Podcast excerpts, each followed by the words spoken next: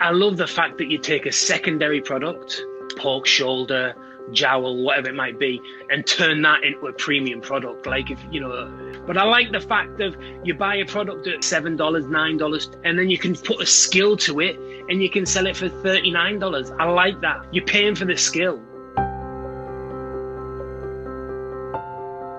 This is The Crackling. I'm Anthony Huckstep. After learning the craft of soft charcuterie in kitchens in England and Australia, Robbie Bell hung up his chefing apron and began a career as a charcutier.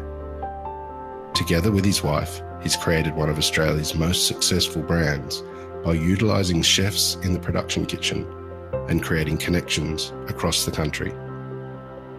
Robbie, how do you go from operating at such a high level as a chef and move in the direction of charcuterie? Well, it's funny what a baby will do to you, to be honest. Yeah. So it's, look, charcuterie and terrines and pâté, more the quicker charcuterie as opposed to the fermenting long style fats charcuterie is what we do. And it's something that I've in Europe and in the restaurants in England that we've done for a lot of years. I worked for a chef called Terry Laybourne, and he was massive into using up all the bits and bobs and putting a terrine on the lunch menu, or you know, on the TDH back in them days and things, and just using all the bits and bobs up and making money. So I was always interested in it. A lot of chefs are. You probably find, you know, it's very crafty, you know, it's very skill-based, turning a secondary product into a premium product. It's more chefs really enjoy doing that thing. So, you know, it was something that I always loved. And then we had a baby, and I did a few business plans to boil it up a little bit, and decided that this was an opportunity for a business. And that's how we got to where we are now, basically. Making the step and the leap is one thing, and having a bit of that background, but what was it like with the product development? Was there a lot of errors and mistakes before you made the leap? Well, I was actually quite lucky because I've had a lot of recipes over the years. You know, I've picked up heaps of recipes, friends that have worked at different places, you know, the recipes from Terry Laybourne, and a lot of the recipes around Europe that a lot of the chefs use, the same pâté recipes and whatnot that get passed from kitchen to kitchen. So I always had that base.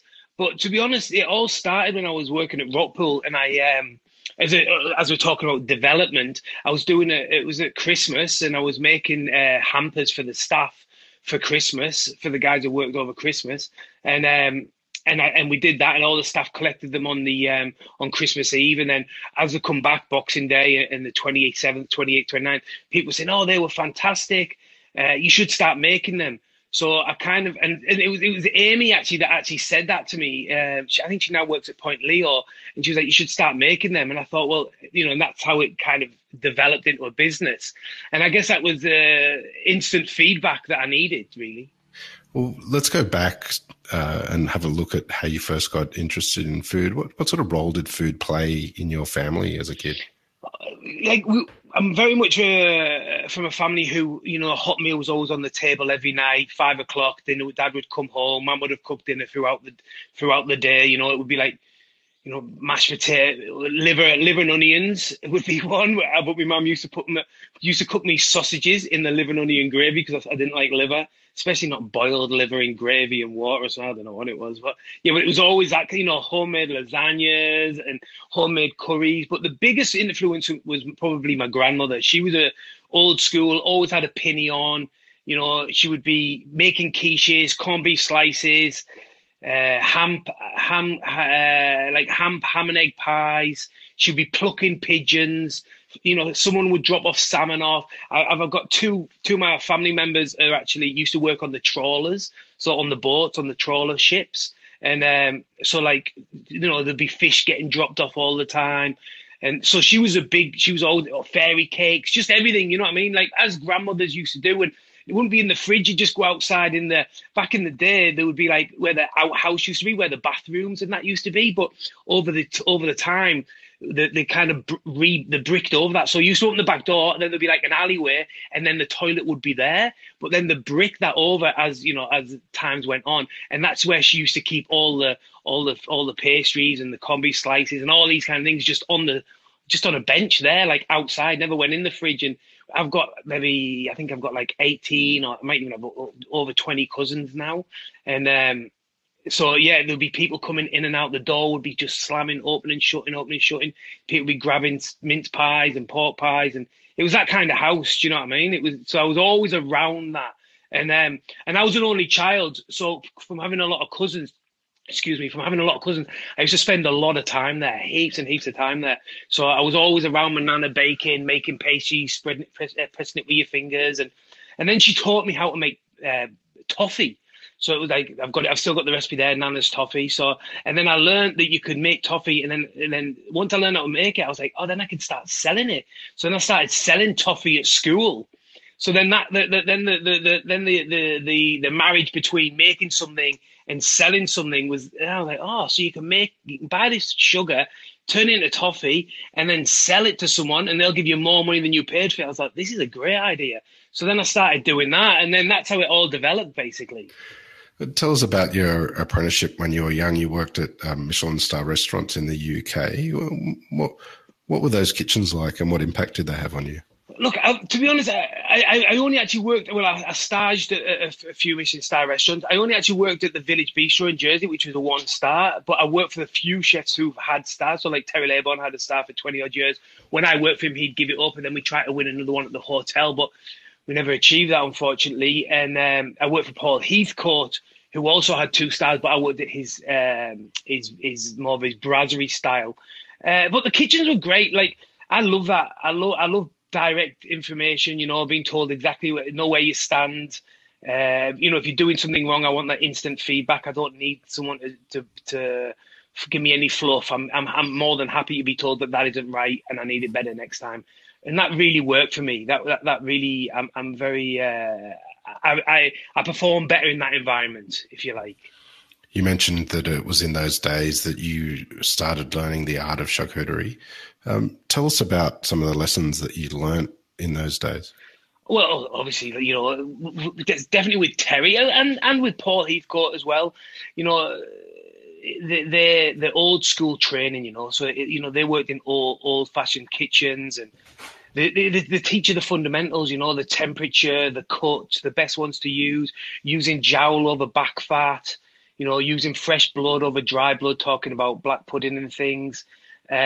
Different cuts to use, you know, the more fatty cuts, the fat levels, take away, trim it back, and then so, you know, you're putting, you know, a lean shoulder in, but then put the fat back on top so, you know, you're getting the exact percentage. Just these kind of things, you know, like obviously temperature, emulsifications, all these kind of things that you need to know to get it right. And obviously these kind of products, you need to make sure that every step is done correctly. If you miss a step and it doesn't get right, the end product, it's game over. And there's no way of pulling it back. Everything, you know, from the weighing out of the spices and the, you know, and the nitrite and these kind of things, and the mincing of the meat, not overworking it on the mixer, making sure that, like I say, the temperature's all right, to make sure that you're not getting any air when you're putting it into it, make sure you wrap it nice and tightly, making sure it goes in the oven at the right temperature and the core temperature is the right thing,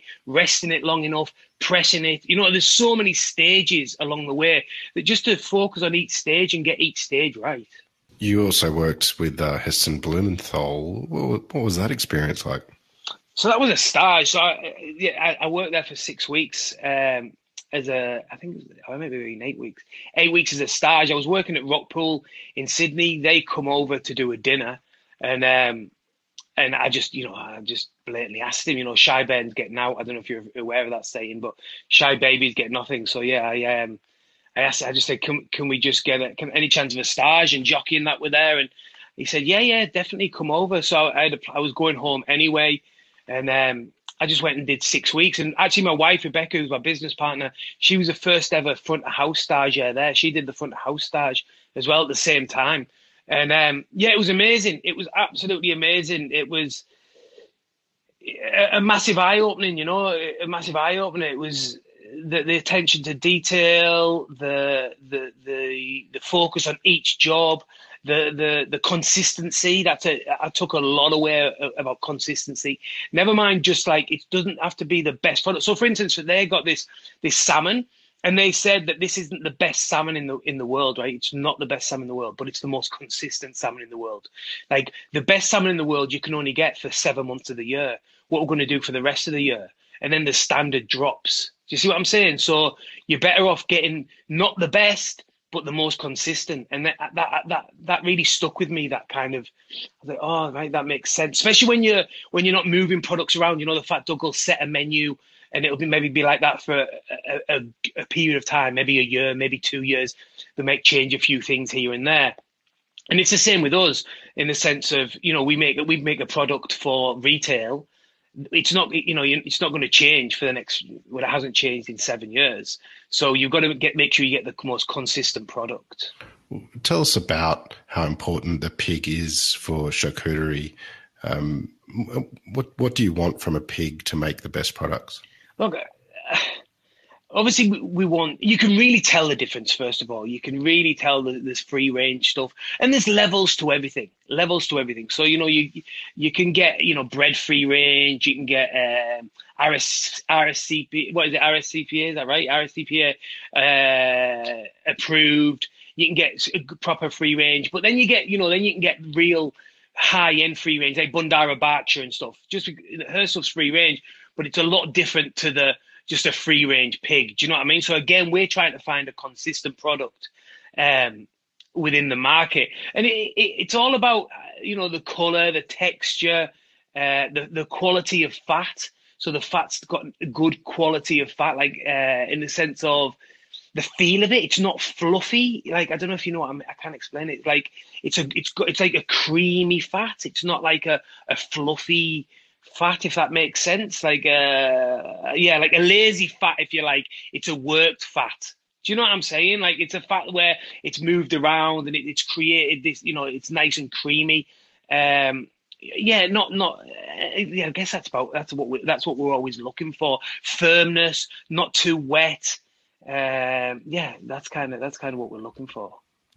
Do you have any stories of being on a pig farm and seeing your product before it comes to? To be honest, I haven't. Not from the pork that we use. We use a Borrodale, which a lot of the people use. It's probably a really, really good free range, high volume pork. But for pig farms, I refer back to Lauren at Bundarra Berkshire. I actually went and stayed on her farm at the on the meat. Have you ever been there? It's like I think it's an old meat truck that used to be on the railway lines or something like that, like an old meat carriage. She has one of them on her farm, and you can go and stay there. And yeah, we went up there with Monty, my son, and my wife, and hung out at the farm. And it's a cracking spot, and seen the pigs, and yeah, it's awesome. They're amazing thing. They're so smart and, yeah, beautiful. And actually, they were, do you say littering? I don't even know if that's littering. Is that what they say? I think you might say that. They were having babies, put it that way, at the time.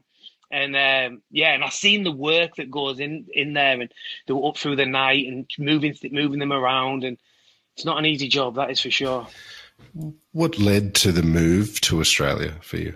I was actually meant to be going to Canada. So, and then it all fell through last minute. And a friend of mine, Tom Anglesey, was working at Rockpool on George. And he said, why don't you just come out here instead? So we kind of turned on our heels and decided to go, what is it, east instead of west? Is that right? I hope that's right. I make myself look stupid. But yeah, we decided to go east.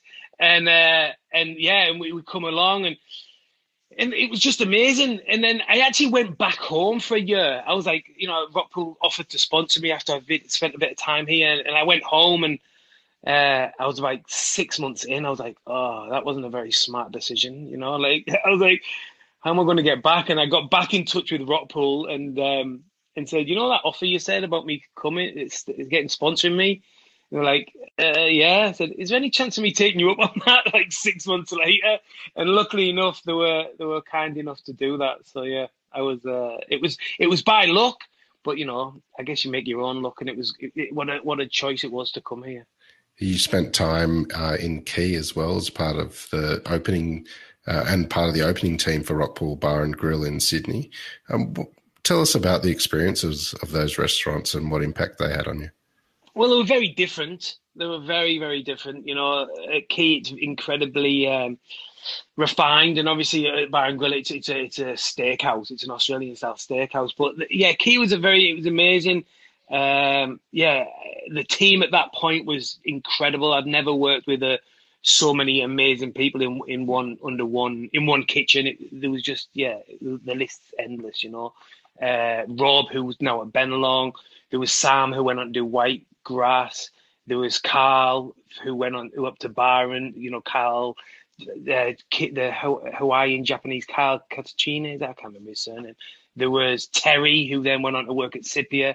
There was Annalise, who then's gone on to do what she's gone on to do. There was just so many people in that kitchen at that time.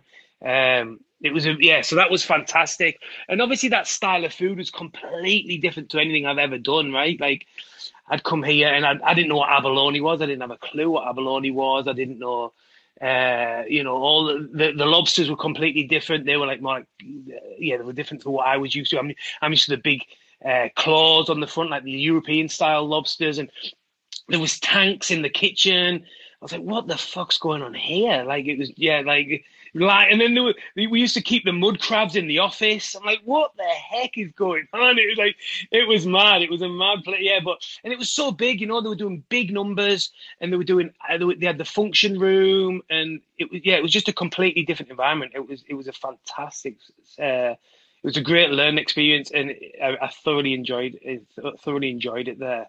And then the difference between that and then Bar and Grill was, you know, very product driven, you know, great meat, great seafood, but very cut back, as everyone knows what Rockpool's like, you know. It's, you know, simply seasoned, olive oil, lemon juice, high acidity food, real, you know, looks great, but you can almost throw it together and it looks fantastic, you know, solid recipes. And that was a brand new opening in one of the best buildings in Australia, in my opinion, is a dining room. And, you know, it was, you're there from a lad from the northeast of England in Sydney. 1 minute you're plating up, and every time the door swings open, you can see the Opera House. And the next thing you're in an old, is it a bank or whatever? It looks like, if it's not a bank, it should have been a bank. I don't know, whatever. And, and you're doing dinners with Heston, and you're doing dinners with Thomas Keller and all these kind of, I was like, what the? Yeah, it was a big jump. It was fantastic. It really opened my eyes. You made the move to Melbourne to work at the Rockpool Bar and Grill there, and they're known for their incredible connection with producers and quality products and an incredible meat program. What's some of the pork dishes that you had on the menu at the time that you were there? We used to do this, the one with the we did them, all of them as well, I think, like the suckling pig with the mustard fruit and the balsamic. That was a lovely dish, and you'd get like a different cut all the time. So you do the whole animal, and then you would give two different bits of a primary and a secondary. We used to do what else did we do with the pork? It was but just moving away from there, just really quickly from Rockpool. Obviously at Key, there was the pork belly with the abalone. That was obviously a famous pork belly dish that they used to do at Key. That was amazing as well. And I guess then the one, like I said there, the suckling pig, we used to do at Rockpool. But some of the other ones that I've done, you know, the black pudding that we used to do at Heathcote, that's an absolute classic. Heathcote's dish, the black pudding with the grilled tomato and the poached egg. That was an amazing. We used to sell literally hundreds and hundreds of them.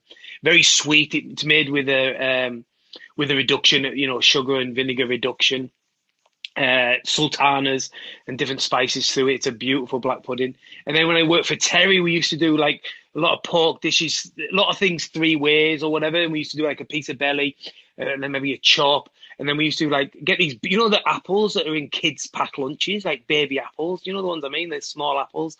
And we used to core them out, and then we fill that with a farce. And we used to bake the whole apple with the farce running through the middle of the apple. And we used to serve that as a garnish and different, you know, and move the elements around. It was all, yeah, that was awesome. That was there's been many dishes, many pork dishes. You started City Larder quite a few years ago now, and it's available all over the country. The success is incredible. What's some of the key products that have been the foundation for that success? Definitely the pork. Here we go, pork. But the pork and pistachio, the free range pork and pistachio terrine.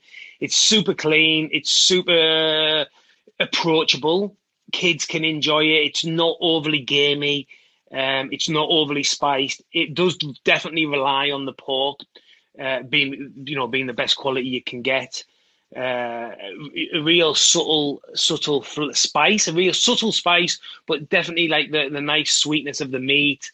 And with the iron, the gaminess of the liver, but all balanced out really approachably, if that's even a word. But it makes it very easy for people to enjoy. So that's definitely one of the big best sellers. And then the chicken liver pâté is definitely the best seller. And we weren't even going to make a chicken liver pâté, to be honest. It was Rebecca that said that we should do one. I said, there's so many out there. Why would we do a chicken liver pâté? And she was like, well, let's just make the best one. So that's what we went out to try and achieve. And, in my opinion, that's what we've done. A lot of your products, whether it's a rillette or a terrine or a pâté, are made in traditional European restaurants. But how different is your setup compared to, say, a commercial kitchen?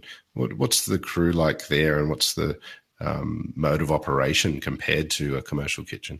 Yeah, well, look, to be honest, all our people that work for us are chefs. They've all worked, I'm going to say like 95% of them have worked at Rockpool at some point or another. We've got Zach, who was the head chef at Rockpool.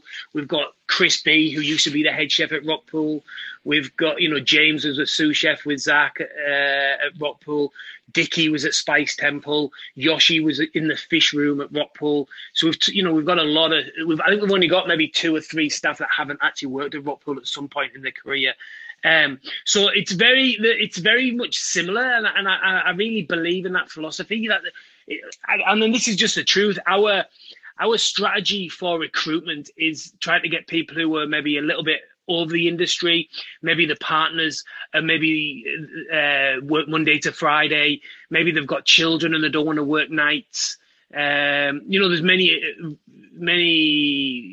elements that prevent people from wanting to keep working weekends and night shifts and these kind of things. So that's what we try and do. We try and get them guys. So to answer the question, the actual mentality of the kitchen is very, very similar. It's still because it's all chefs, and we don't just have like workers, if you like, inverted commas.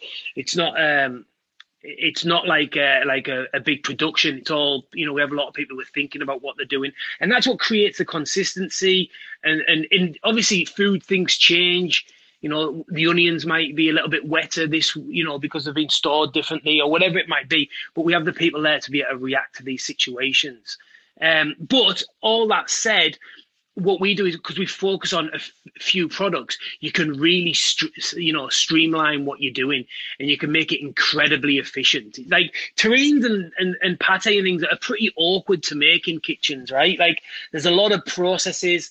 Like we split the jobs over a few days. We might prep the meat one day, spices another day, onion mushroom bases another day, and then bring it all together on a specific day, if that makes sense. Where obviously if you're doing service and they just turn out to be a bit of an arseache. If you don't have someone on the larder, we would call it on the larder back home, running that section, who's bringing all that together, it makes it quite different. So I guess the difference is how streamlined we can make things. City Larder has had incredible success, but give us a sense of what the growth has been like. How big is the company now, and what's the growth experience been like for you? Over 100% year on year at the moment. So year on year, every year, over 100%, 110%, 115% every year on year.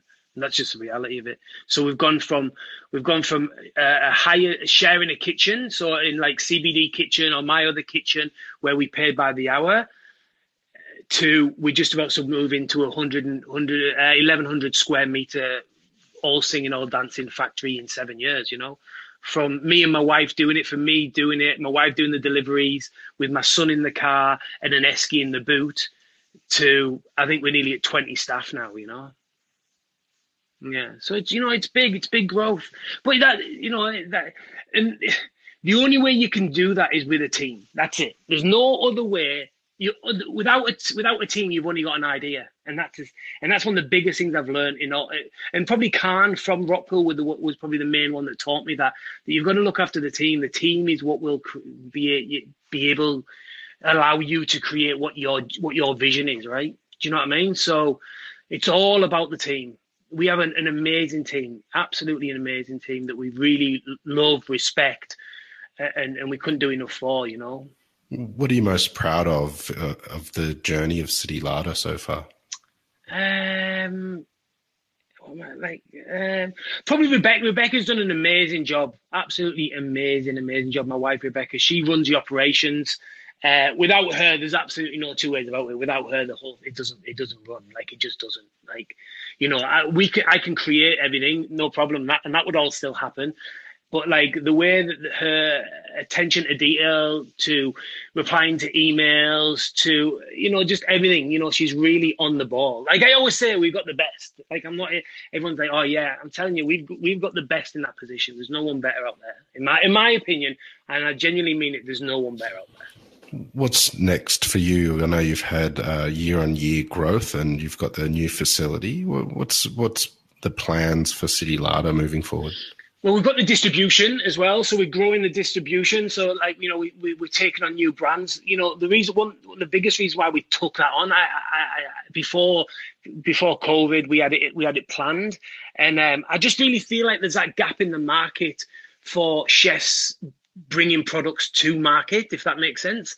Like, it's just, you know, it's blatant that should happen. Like, the days of just having a restaurant with a front door and expecting that your only revenue stream is archaic, in my opinion, right? Like, you know, you've got people who can do books, and you might get some people who do TV deals, and you might get people with big Instagram following that might do a bit of stuff on the side. But you need, in my opinion, you need to be building something that like a product that you can bring to market, and it's something that you could sell potentially in the future, something that can work while you're not working, that you don't have to work on it. Do you know what I mean? It just has to work on the brand.